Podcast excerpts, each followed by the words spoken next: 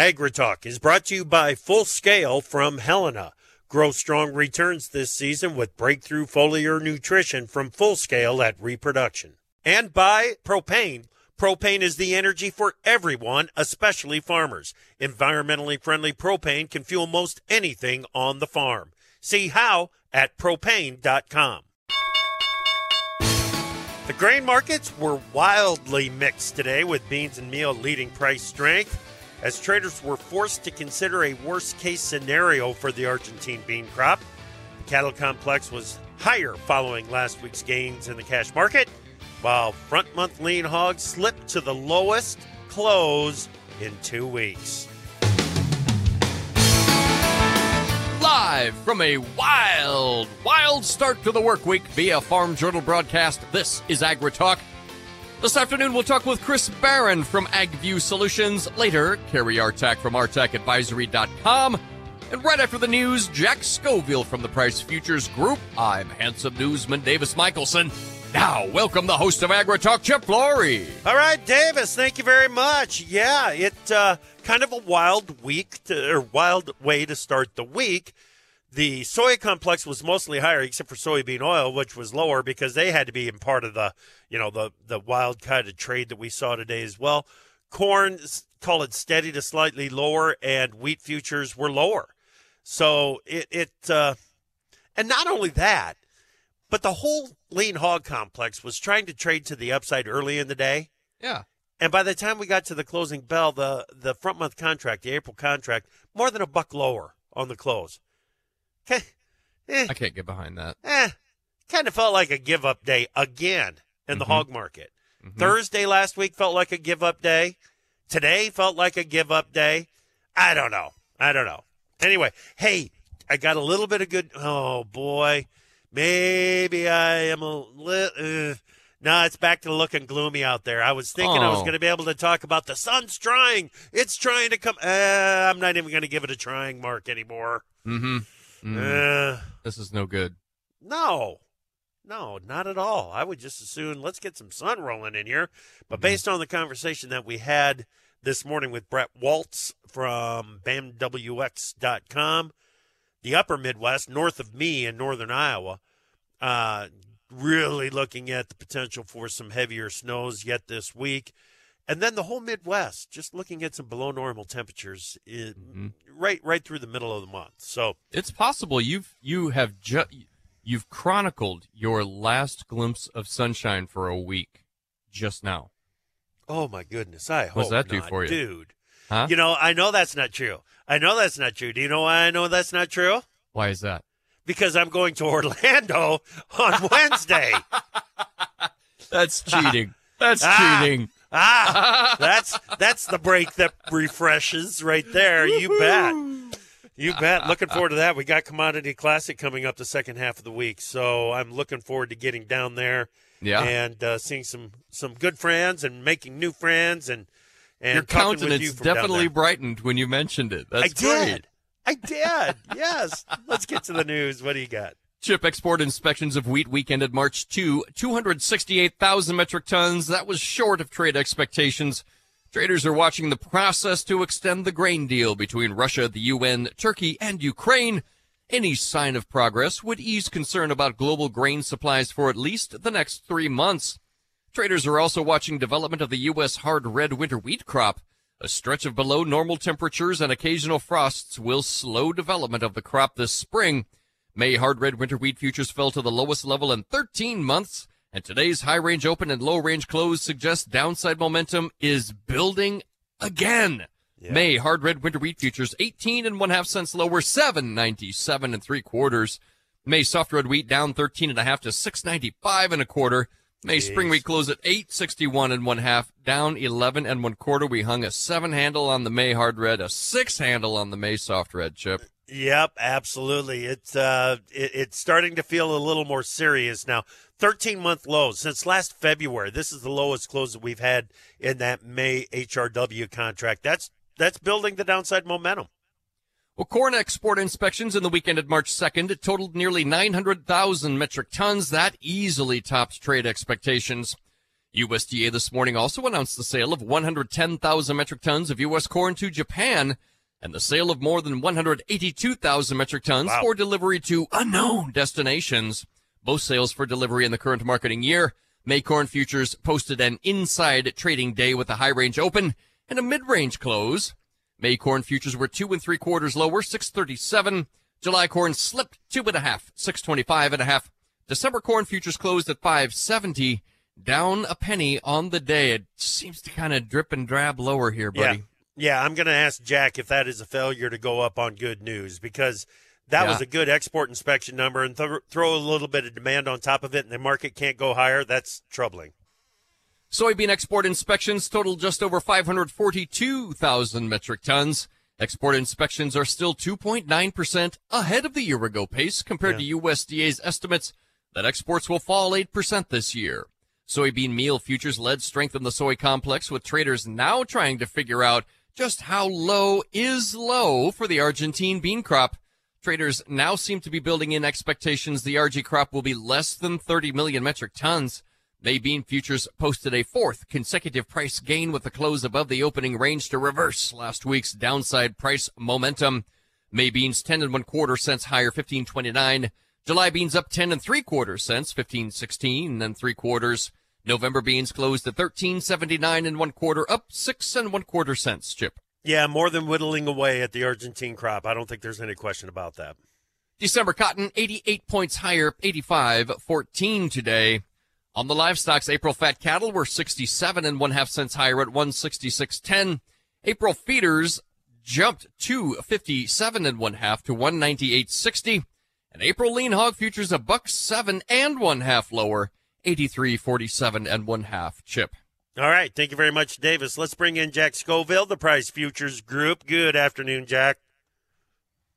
Afternoon. What's new and exciting on your side? Well, I would like to be a little more excited about what's going on in corn, but when the corn market won't rally on a solid export inspection number and export sales, it makes me a little more than worried.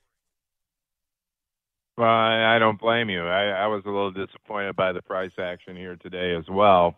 And I think it's been a demand-led sell-off, and we're having trouble shaking the lack of demand blues. Even when, the last couple of weeks, we've actually had some pretty good demand start to show up.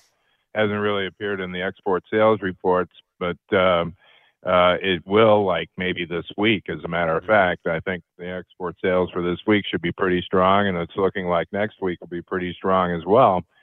So I do think, and when you look at it, Brazil is now switching over and exporting soybeans. So they're going to be out of the corn market for a while. So we really should be able to start seeing some better demand for U.S. corn. And the price action has been disappointing, to say the least, because of the expectations that I'm holding. But I think there's very few people looking for any type of demand increase for corn, and I really don't understand why that should be. Yeah, okay. The old crop bean market jumped right back on top of $15 like it's supposed to be there, didn't it?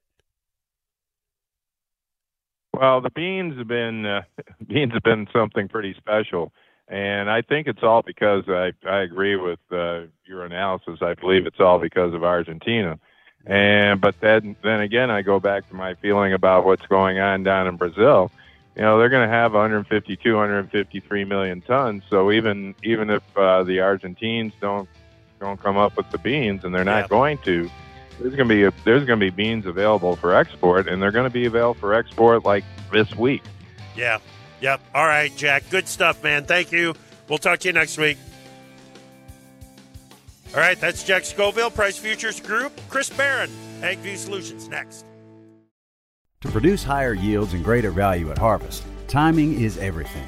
Full Scale from Helena helps soybeans reach their full potential with breakthrough foliar nutrition and reproduction. Full Scale delivers beneficial plant extracts and micronutrients with the added efficiency of ENC formulation technology. It gives your soybeans every opportunity to grow strong returns this season. Contact your local ag retailer or Helena representative to learn more about Full Scale. Always read and follow label instructions and check registration status before use.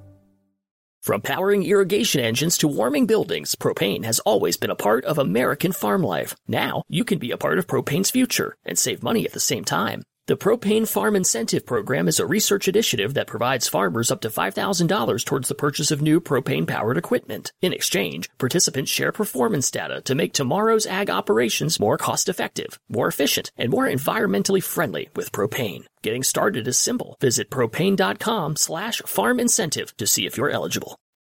The chickens have come home to roost.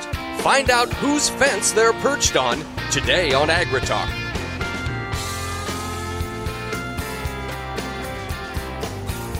All right, welcome back to AgriTalk. I'm Chip Flory.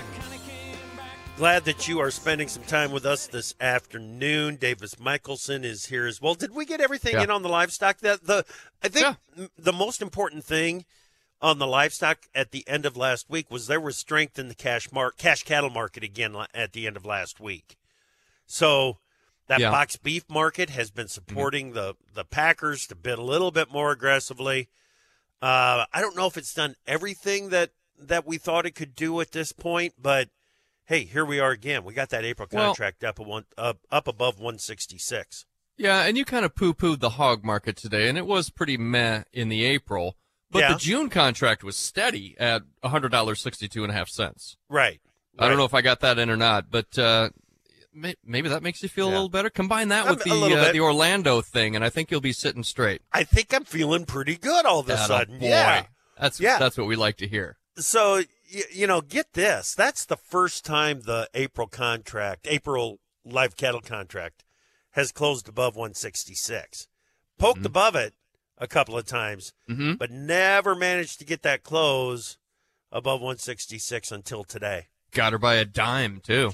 Yeah, that is a grinded out rally that we've got going in that live cattle market. It's doggone nearly bottom left to top right on the charts right now for a full year. It's impressive. Okay, let's bring him in here, Chris Barron, AgView Solutions. Chris, how you doing, man? Doing great. How are you, Chip?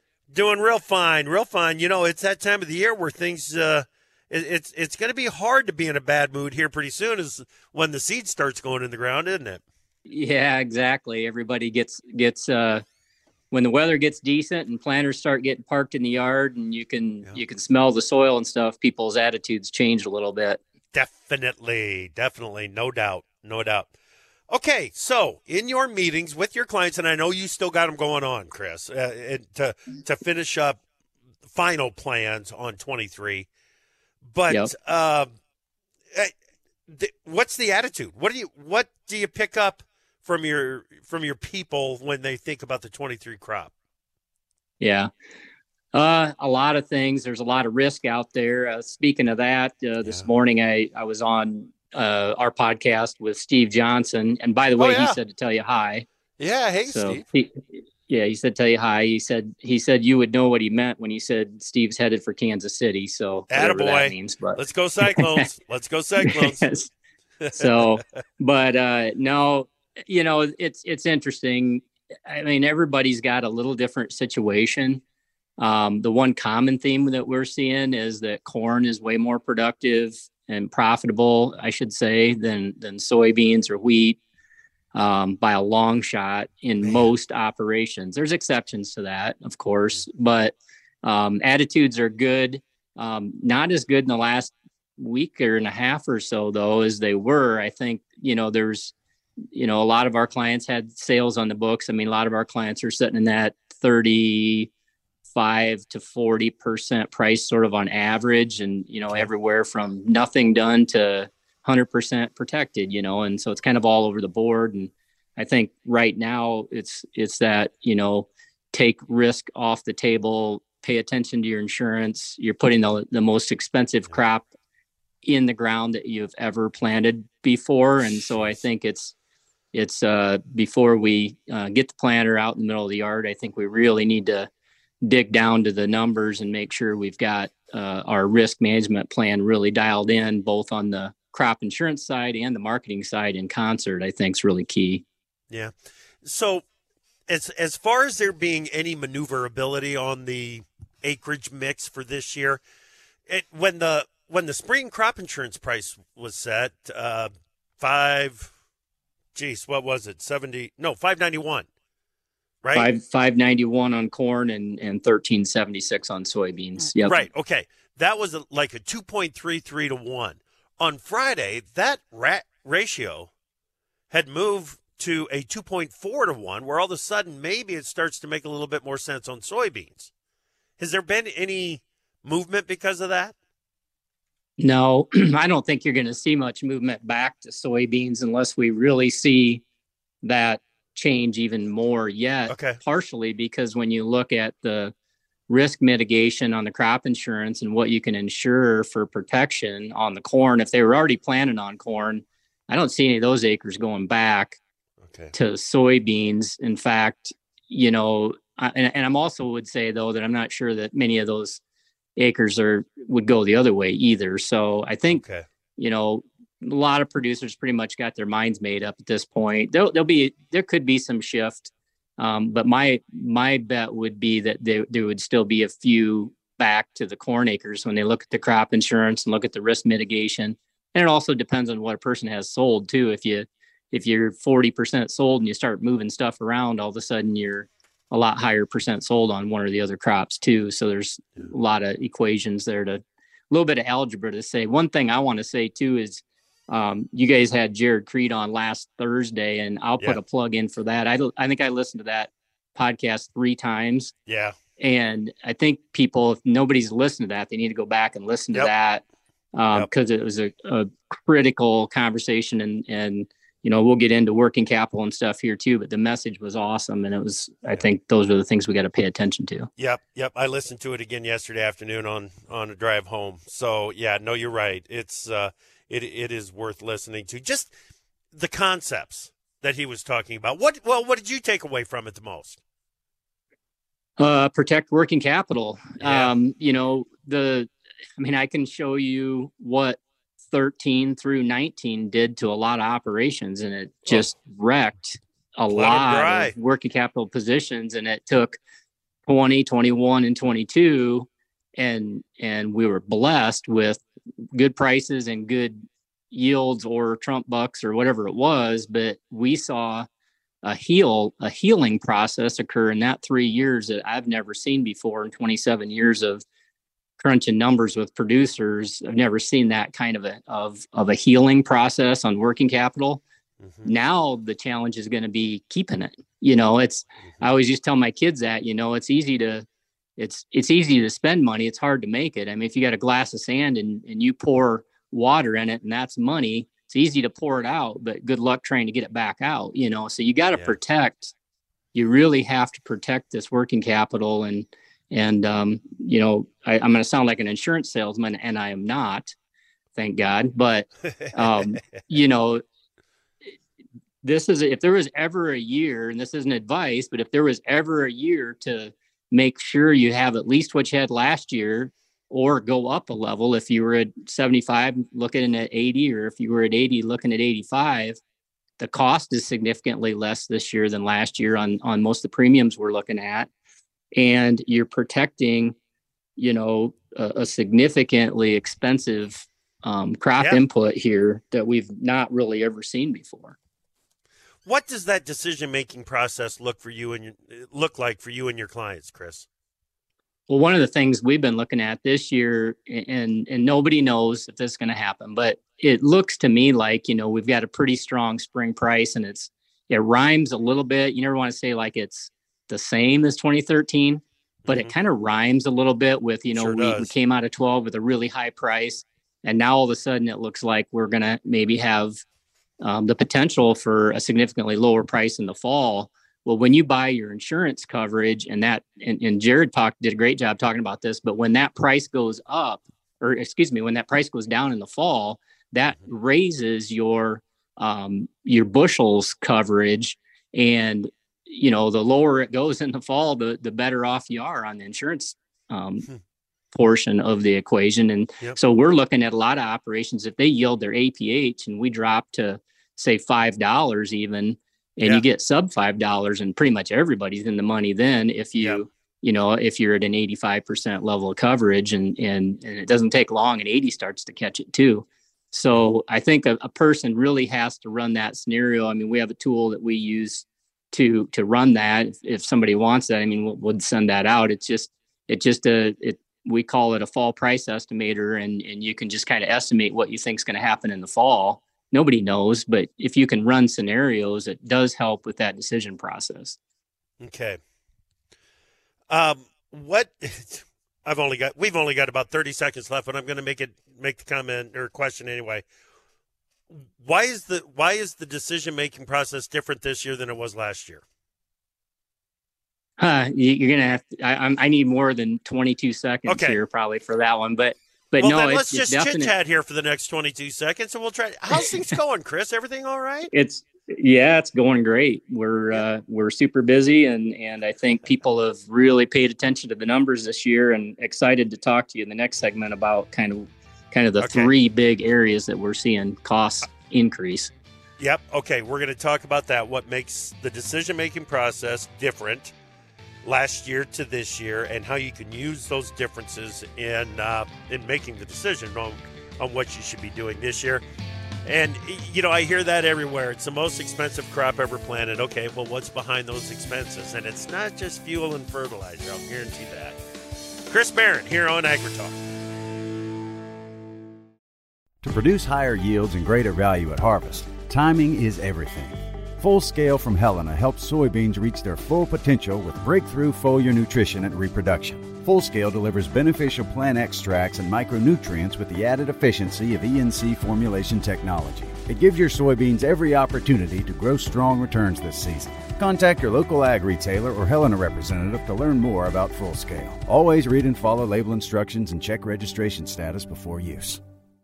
From powering irrigation engines to warming buildings, propane has always been a part of American farm life. Now, you can be a part of propane's future and save money at the same time. The Propane Farm Incentive Program is a research initiative that provides farmers up to $5,000 towards the purchase of new propane-powered equipment. In exchange, participants share performance data to make tomorrow's ag operations more cost-effective, more efficient, and more environmentally friendly with propane. Getting started is simple. Visit propane.com/farm incentive to see if you're eligible.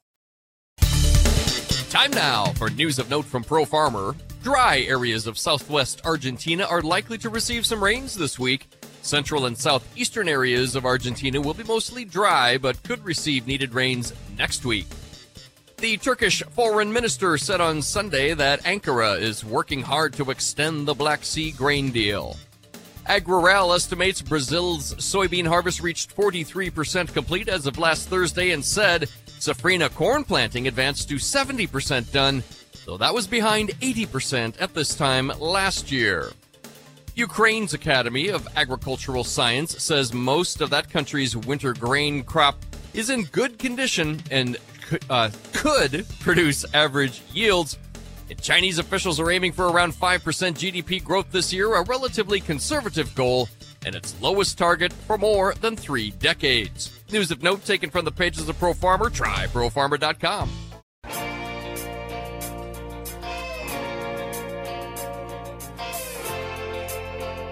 Opinions expressed on AgriTalk do not necessarily reflect the views of Farm Journal Broadcasting, affiliate stations, or sponsors. We've cleared the schedule for you. Give us a call at 855-482-5524 and join the conversation. I like this bump.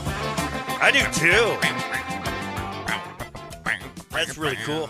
Yeah. All right, welcome back to AgriTalk. I'm Chip. Glad that you're with us this afternoon. We're in the middle of a conversation with Chris Barron, AgView Solutions. Before we get back to Chris, let's go ahead and recap where the markets closed. Well, Chip, May hard red winter wheat futures were 18.5 cents lower today, 7.97 3/4 on the close.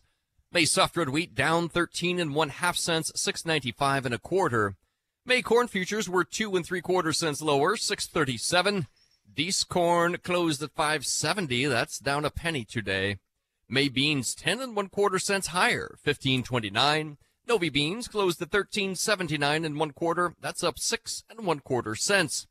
December cotton 88 points higher, 85.14. April cattle 67 1/2 cents higher, 166.10. April feeders were up $2.57 1/2, 198.60. And April lean hogs were $1.07 1/2 lower at 83.47 1/2. But again, Chip, the June contract was steady, $100.62 1/2. Very good. That's a quick market recap. Over to you. Thanks, buddy. All right, let's get back to Chris Barron, AgView Solutions. So, Chris, what makes it so different, the decision-making for 2023 versus 22? Well, we've seen quite a bit of inflation again this year, even over last year. We see a cost production increase, you know, in corn versus last year of another $120 an acre more just to put the corn crop in, and another $85 and $90 an acre more to put a soybean crop in. And so that's different for one thing. And then, you know, and I think, you know, at some point, you know, we can't, you know, stay with quote unquote high prices forever. And so at some point time starts to run out too, or at least the threat of that starts to make a person wonder a little bit, you know, how long can we stay up at the 6-something level before we start to erode that? And so, you know, like I said at the very beginning, the most expensive crop we've ever put in, and inflation is real. And I don't think it's, I mean, it's slowed down some, but, you know, and I can talk to what we're seeing there. Yeah, it's 10 or 15% year on year. And that, there are other businesses in America that are dealing with a similar increase in inflation. It's not just farming. I get that, but man, oh man, that on top of the increase for the 22 crop is starting to smart. Yeah, it is. And the other side of it too is like fertilizer. And then I'll get to the key mentionables, because fertilizer isn't even that key mentionable necessarily, but you know, on corn, it's a lot of our clients is close to 35% of the total cost of production. And a lot of people lock that stuff in, and we're actually been seeing that realm of the cost of production coming down a little bit. It's still higher than last year though, to the tune of about 14% more than last year from what people got stuff bought the prior year. So, you know, people bought some stuff early and we're seeing increases there, but the other areas, you know, return to management, land and equipment, those are kind of the mentionables. You know, return to management, we're up 17% from last year. We're at about $95 an acre on return to management. And that's essentially all your overhead expenses. A lot of times people forget to throw in the equation, but that is part of your cost, paying yourself, paying your employees, all that kind of stuff. And, you know, when we look at that, I mean, that's up about $15 an acre, which isn't that big, isn't that big of an individual category, but inflation is real. I mean, and when people make more money, we spend more money, we go on that extra vacation, or we, you know, let mom have the kitchen or whatever, like Davis Michelson said the other day, you know, I mean, there's things there that we spend money on. And then the other big one is of course land. That's 29% of the cost of production for our average client right now, up about 13% from last year. So that's different than last year. You know, that's about a $38 an acre increase on average. We've seen our client base anywhere from a $0 to $127 an acre increase. That's a pretty wide range, you know. So it's kind of all over the board. I forgot to say on the return to management too, the spread there is anywhere from $42 on the low end to $267 on the high end. So there's about a $225 an acre spread, just on that overhead expense. So, wow. It's a wide range. The other mentionable too is equipment. And I could do a whole podcast with you on equipment, but, you know, that's about 13 to 14% of our average cost of production for our average client. Anywhere from about the range that we're seeing is about $89 an acre to about $214. So there's $142 an acre range between the low cost producer and high cost producer. So that's interesting to us. And then just seeing, you know, that cost, I mean, you add all those costs up, that return to management, land and equipment, that's 50% of your cost of production, just those three categories. Okay. So, you know, and if you want to throw fertilizer in that, now you're talking, you know, 75% of your cost of production in four categories. So, yeah. and that brings me back to the original part of our conversation of the crop insurance. Yeah. When we look at crop insurance, our, you know, and I don't have those numbers dialed in as well as I would like, because a lot of people are just getting their quotes now. But based on our original quote estimates and kind of where we were at within about a week ago, 19 cents a bushel, you know, it's on corn, it's about 3.8% of the cost production. So it's a very low as a percent cost production. And people always look at their quotes in terms of cost per acre. I recommend you calculate that on a cost per bushel. So you can decide between 80 and 85 or 75 and 80. Don't let what you write the check for give you, you know, sticker shock. Look at what is it on a cost per bushel, because that's how you understand value. It's not what you write the check for. It's, you know, so it's going to cost you 7 cents more a bushel to go from 80 to 85, let's say, as an example. Yeah. I don't know about you, but I screw my marketing up more than 7 cents a bushel. So, you know, why not have that extra protection on a year like this when the threat's probably greater than we've seen since probably 2013? Well, and the other thing that gets you doing then is it gets you thinking about the return that you're getting for that extra investment, whether it be 7 cents a bushel or 10 cents a bushel. If it's the difference between locking in a profit and not, I think I'd write the check to lock it in. Well, and do you want to protect your working capital? I mean, I was having a conversation with Steve Johnson earlier today, and, you know, one of the things he brought up, which was a good point, is there's going to be some farmers out there that aren't borrowing very much money this year, and they feel pretty strong. Mm-hmm. Well, be careful, because you're strong now, but what happens if, you know, because if we take 70 cents a bushel off corn and soybeans of our clients currently right now, that puts 80% of our producers in the red. Ooh. We've taken about 29 cents off, 29 to 24 cents, I think, on soybeans, about 29 on corn. The last time I ran those numbers, and it was putting about 20% of our guys close to the red. So, you know, we don't have much tolerance for downside price levels, you know, so we got to be really cognizant of where that line in the sand is for us. And, you know, and when you think of, you know, you think of the insurance, when you are making that decision to mitigate risk, there's really two types of capital. There's financial capital, which you've taken the last 3 years to really increase it and make it strong. So, you know, I would hope we want to protect that, but there's also psychological capital. You know, do you want to be able to sleep at night in the middle of summer? If the 4th of July, we catch a nice rain across the whole Corn Belt, what do you think is going to happen after that long weekend?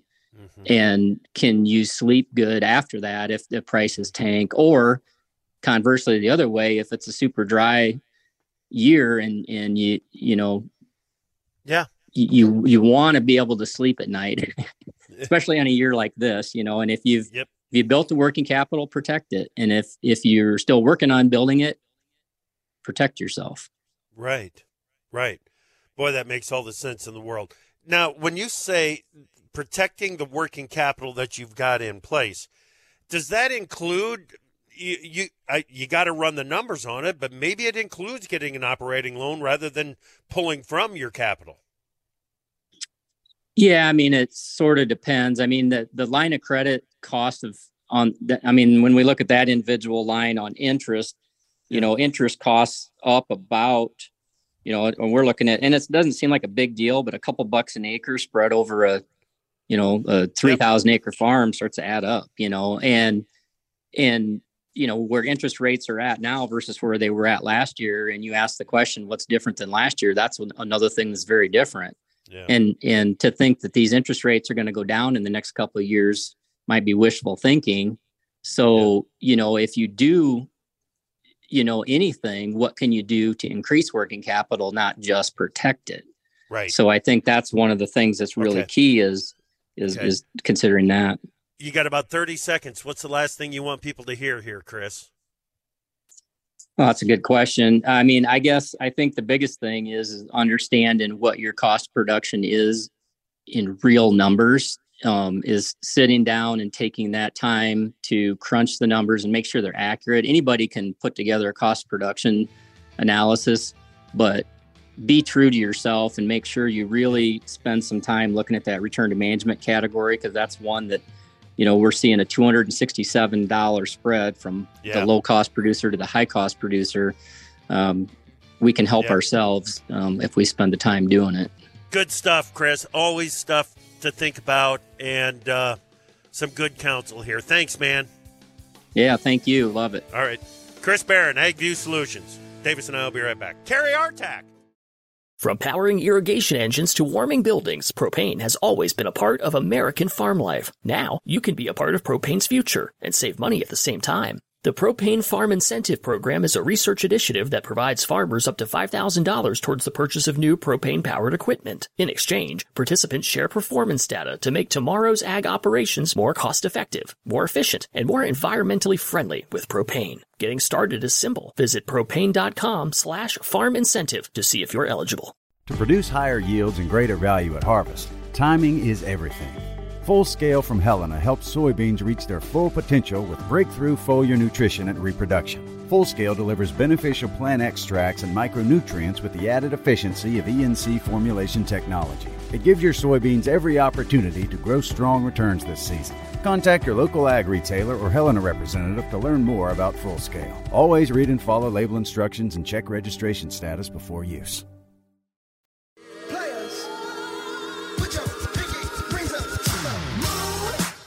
In the morning, you're coffeeed up and you're thinking.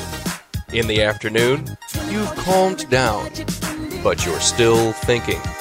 We're here all day. AgriTalk.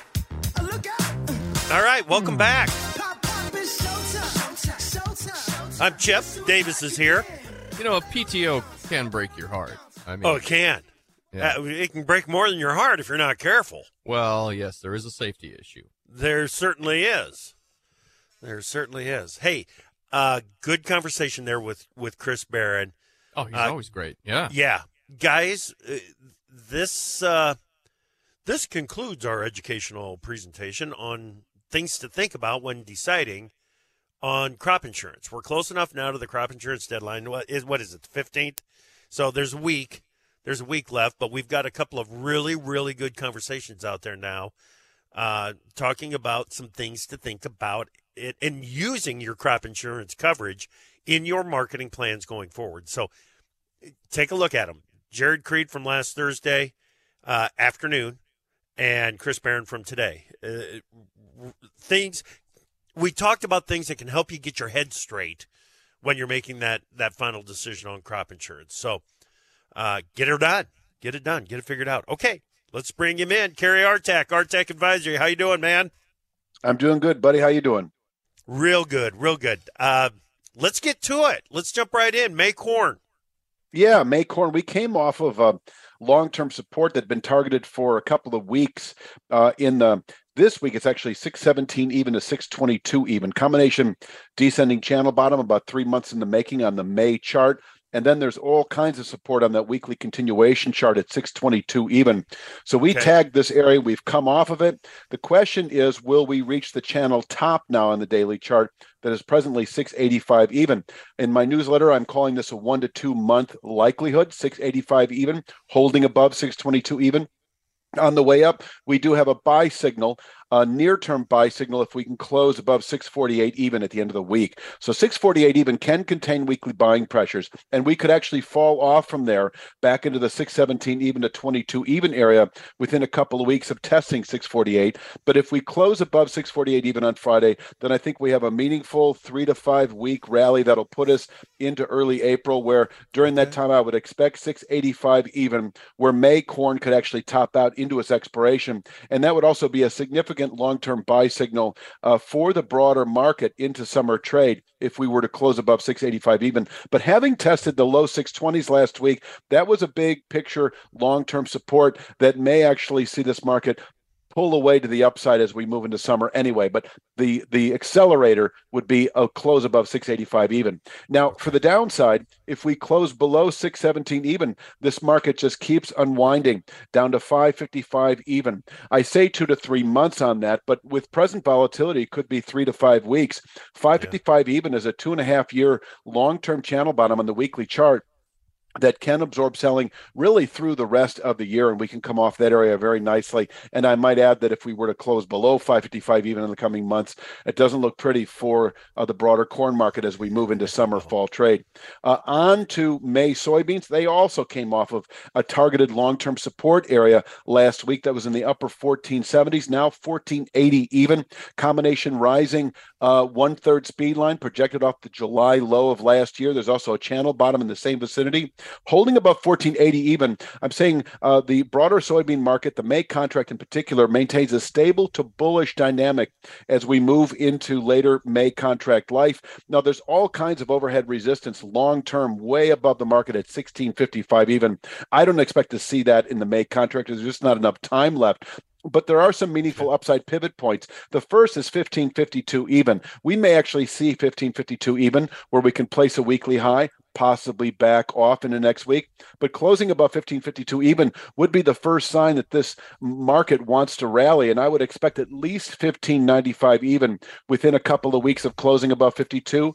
1595 even, able to contain buying by that point in time, possibly into May expiration.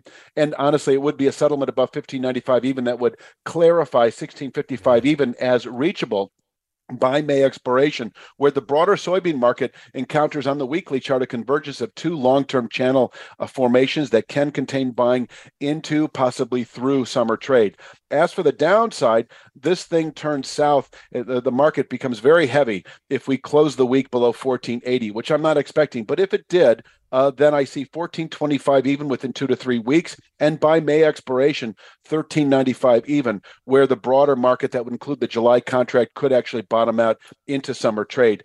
And finally, June live cattle. Cattle markets, whether it's feeder or live cattle, they both have been very strong following the October lows. The June contract has been testing significant overhead resistance. Two channel formations that are longer term in scope. This week, they come together at 162.27. And we've been testing these formations for the last 3 weeks and backing off modestly. If we close above 162.27, this thing just continues taking off. 167 even, then expected within 3 to 5 weeks. And we could. There's enough time left in the June contract that if we close above 162.27 at the end of this week, we could actually retest that 2014 all-time high at 172.75 by June expiration, another 10 handles north. Until then, this is hedge setting territory, if you will, in the 162.27 area. We could, over the next few weeks, fall to 158.50 and potentially 155 even by June expiration. 155 even would be clearly signaled if we were to settle below 158.50, but 162.27, big overhead test, and this market is having trouble getting up and over it. And that's really all I got, Chip. All right. That's a lot right there, Carey. Good work, man. Thank you so much. Don't forget. Thank you, sir. Go to RTAC Advisory, A-R-T-A-C, advisory.com, and Carey will get you started on a 2-week free trial of his daily service. Thanks, man. Have a great day. Take care. All right, you too. That's Carey Artac. Okay, hey, thank you so much for listening. Let's, real quick, we got time for this. Let's take a look at the National Weather Service 6 to 10-day outlook. This is for March 12th through the 16th. Below normal temperatures expected over most of the country. The exception, Southwest U.S., the Panhandle, all the way over to Southern California. You know, I hate to say it, but even Florida has a touch of some below normal temperatures in there for the 12th through the 16th. Wah, wah. Wah, wah. Above normal precipitation expected across the western Corn Belt. Run the line right down Highway 35, you guys, in the middle of the country. And above normal to the west of that. Below normal precip in the eastern Corn Belt. Again, thanks so much for listening today. Come back tomorrow morning. We're going to stay on the economy. Vince Malanga. Then we're going to talk cattle issues with Justin Tupper from the U.S. Cattlemen's Association.